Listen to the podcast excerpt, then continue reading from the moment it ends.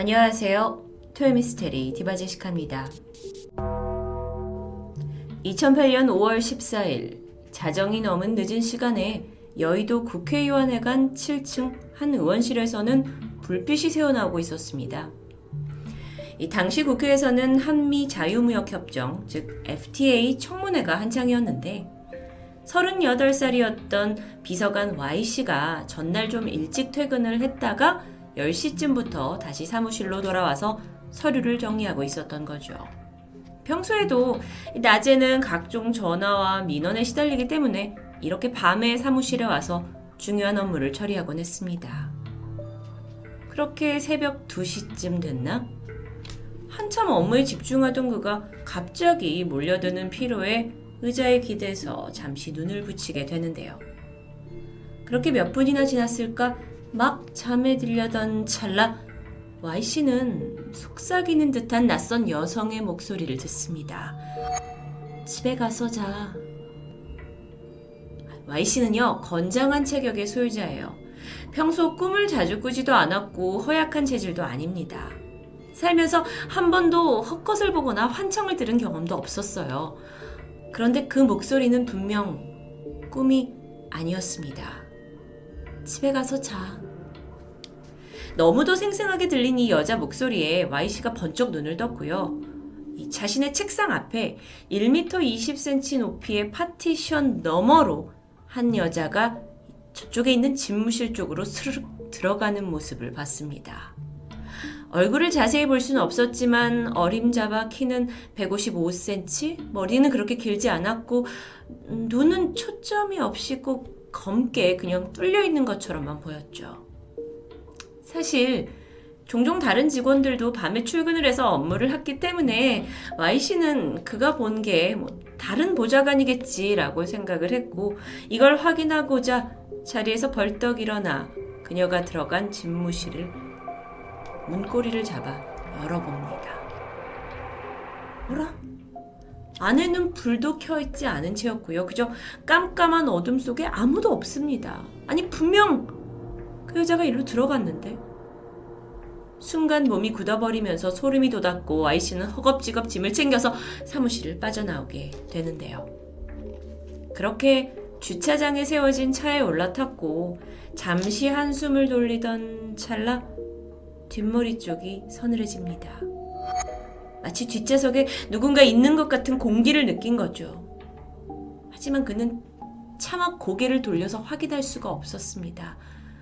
백미러를 보면 꼭 누군가가 보일 것 같은 느낌. 그는 미러를 천장 쪽으로 아예 꺾어버렸고 시동을 걸고 서둘러 집으로 향했죠.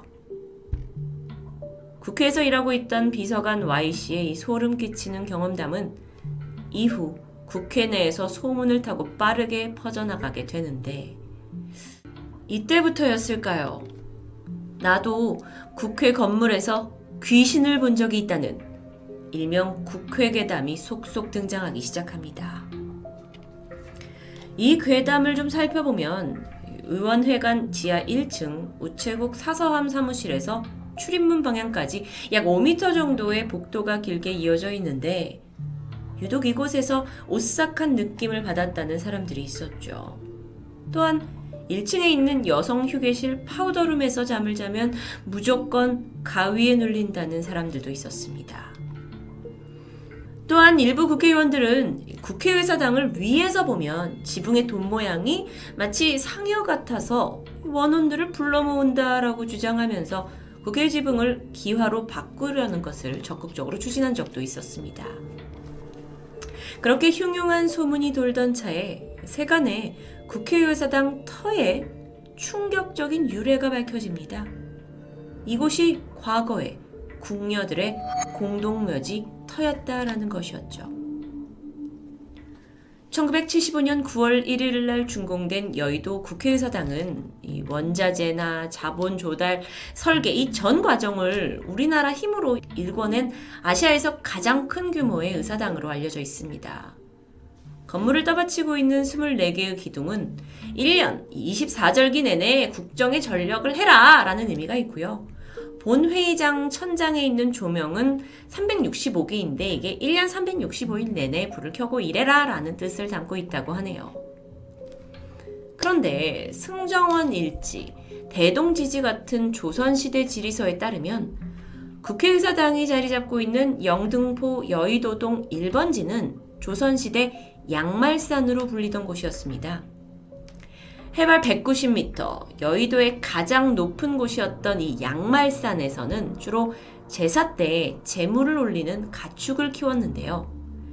당시 그 중에서도 양이 가장 뭐 의미 있는 중요한 가축으로 여겨졌고, 그래서 이곳을 양말산이라고 부르게 된 겁니다. 그런데 조선시대 후기에 들어서 이 목장이 사라져버렸고, 대신 궁녀들의 공동묘지와 화장터가 들어서게 됩니다. 궁녀들, 사실 궁에서 평생 왕을 섬기는 역할을 하면서 한 많은 삶을 살았을 텐데 그 여인들의 무덤이 여기였고 그 위에 지어진 게 국회라는 거죠. 이것 때문일까요? 여의도 국회에서는 귀신이 출몰했다라는 게 어쩌면 이것과 연루돼서 별로 이상하게 여기지 않는 사람들도 있었습니다. 물론 여러분, 이 괴담에 대한 공식적인 문헌은 남아있지 않습니다. 하지만 국회의사당 터가 궁녀들의 화장터였다라는 것은 뭐 국회에서는 어느 정도 기정사실화되어 있다고 해요. 여의도의 원래 이름이 너나 가져라 라는 뜻의 너섬이었다는 건 역시 뭐 여기가 아무도 살지 않는 그런 척박한 땅이었다라는 사실을 짐작하게 해주죠. 그런데요, 공교롭게도 2008년 18대 국회 개원을 앞두고 국회 본청 뒤편에 갑자기 높이 7m, 하단폭 2.6, 상단폭 2.2, 이 무게 68톤짜리의 거대한 대형 비석이 등장합니다. 여러분 지금 사진을 보시면 아시겠지만 이 모양이 마치 남근석을 닮았다고 해서 사람들의 이목이 집중되기 시작했어요. 남근석이란 건 그 남성의 성기 모양으로 생긴 돌을 가리키는 용어인데요. 예로부터 이게 질병이나 어떤 악신으로부터 마을을 지켜준다라는 민족 미신이 있었다고 합니다. 근데 이거에 대해서 그 당시에 한 시사 주간지가 비석의 출처가 어디였는지를 취재하기도 했는데 이게 국회에서 귀신을 봤다라는 괴담이 줄을 잇게 되자 국회 사무처가 과거에 죽은 궁녀들의 한을 달래기 위해 남근석을 설치했다라는 주장이 유력하게 떠오르게 됩니다.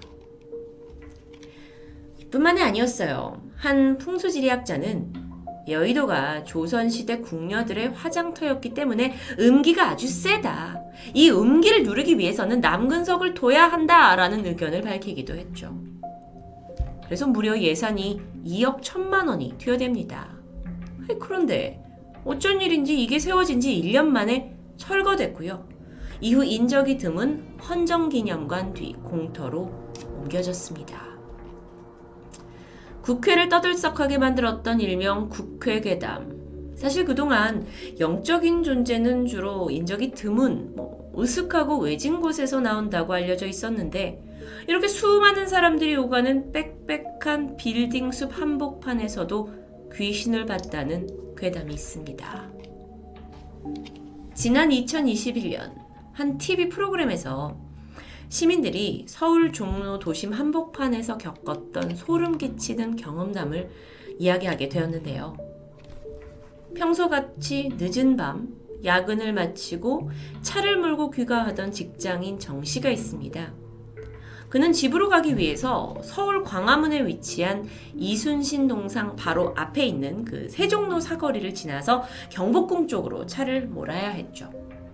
그런데 그날따라 유독 아주 거리가 한산했습니다. 거의 지나다니는 차가 보이지 않았어요. 여기가 워낙 이 서울에서도 복잡하기로 유명한 곳이기 때문에 밤에 너무 한산한 모습이 좀 낯설기도 했고 또 한편으로는 아, 좀 피곤해 죽겠으니까 빨리 가자 라는 생각으로 운전을 하고 있었는데요. 그 순간 뭔가 쭈뼛하고 목 뒤에 소름이 돋는 느낌이 듭니다. 그러더니 흰색 형체가 빠른 속도로 미끄러지듯 오른쪽 이 차창을 스쳐 지나가는 게 느껴졌죠. 뭐지? 사람인가? 정 씨는 급하게 차 속도를 낮추고 사이드 미러를 확인합니다. 거울로 보니까 사람의 형체가 서 있어요. 이게 긴 머리를 앞으로 늘어뜨린 여성이었는데 흰색 형체라고 느꼈던 이유는 그녀가 발목까지 내려오는 흰색 원피스를 입고 있었기 때문입니다. 정 씨는 도저히 그녀에게서 눈을 뗄 수가 없었어요. 이게 사람인가? 뭐 하고 있는 거지? 하고 시선이 고정되어 있던 그 순간 쿵 하는 소리와 함께 뭔가 이 정씨차 뒤쪽 범퍼를 강하게 부딪히는 느낌을 받습니다. 아이고 사고구나 싶어서 그는 차량을 완전히 멈춰 세우게 되는데요. 잠깐 차에서 내리기 전에 차에 있는 룸미러로 뒤쪽을 봅니다. 그런데 다른 차가 보이지 않아요. 어, 그렇다면 혹시 길고양이 같은 동물을 치었을 수도 있다라는 생각이 들었고 서둘러 차에서 내려서 뒤쪽에 가봅니다. 차에 부딪힌 건 아무것도 없었어요. 심지어 범퍼도 아무 흔적 없이 깨끗했죠. 그리고 무엇보다도 방금까지만 해도 저쪽에 서 있던 그 흰색 원피스 여자는 감쪽같이 사라진 상태였습니다.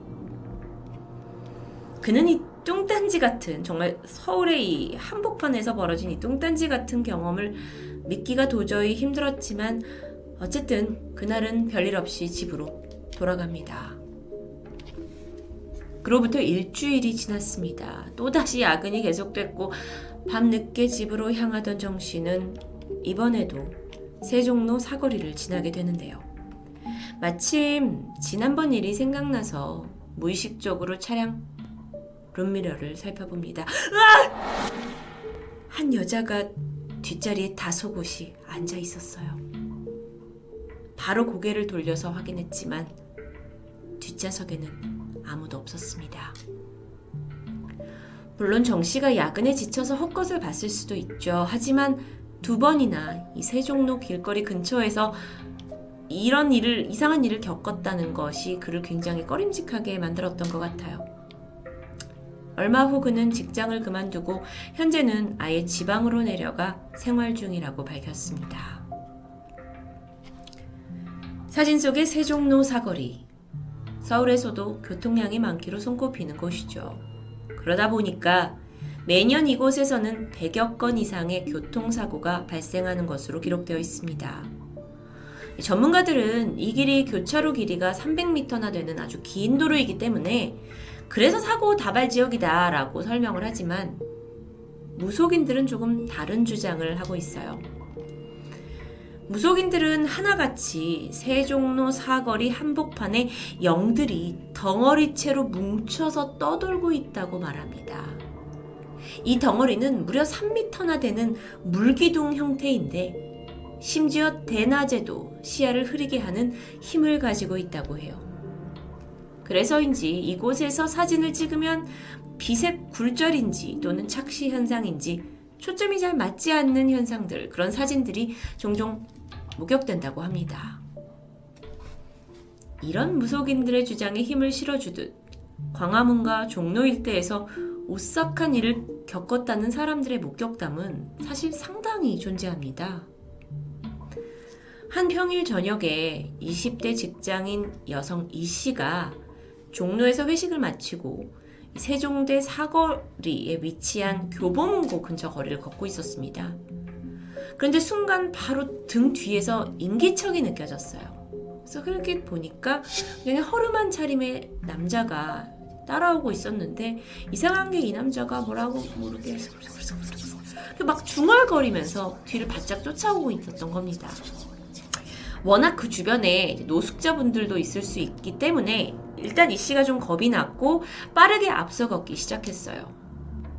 그런데 저쪽에서 들리는 그 남자의 중얼거림이 멀어지기는커녕 오히려 가까워지는 듯 했습니다.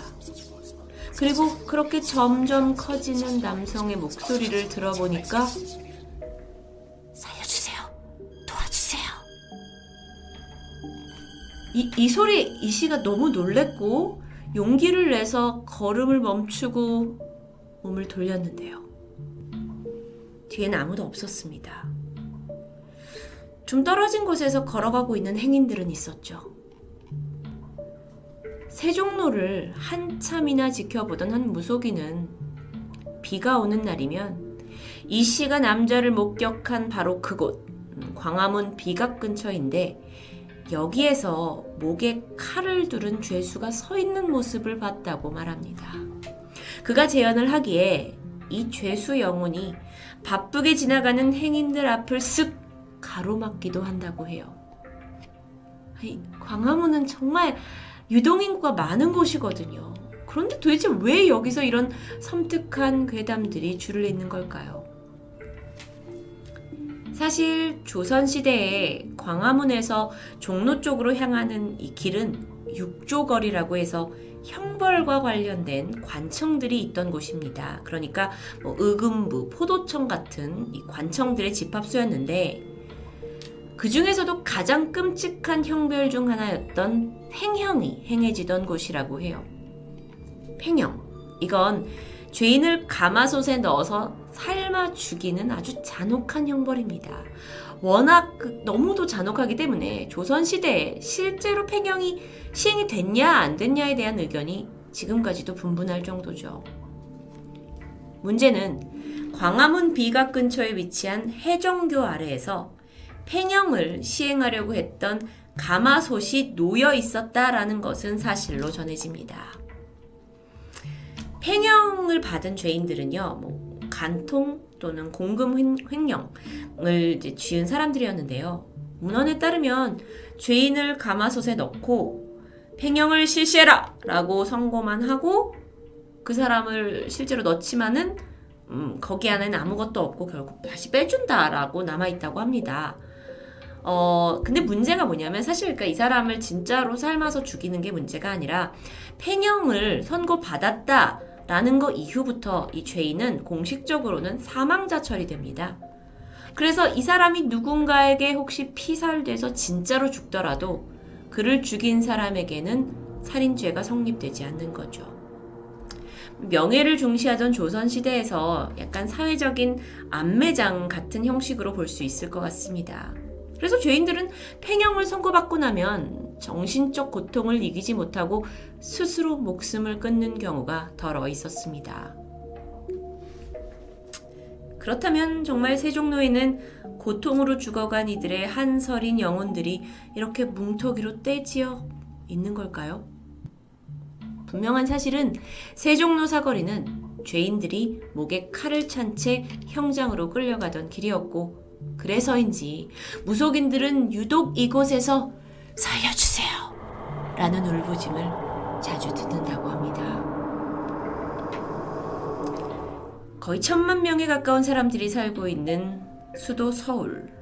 오늘은 서울 곳곳에서 우리들의 눈에는 보이지 않는 미스테리한 존재들이 어쩌면 우리의 틈새에서 스쳐가고 있을지도 모른다는 생각이 드는 내용이었는데요. 글쎄요. 여러분은 인적이 많은 어떤 거리에서 그런 걸 느껴보신 적이 있었을까요? 혹시 여러분이 오늘 설명드린 이 일대에서 기이한 경험을 하셨다면 자유롭게 댓글로 남겨주세요. 토요미스테리 디바제시카였습니다.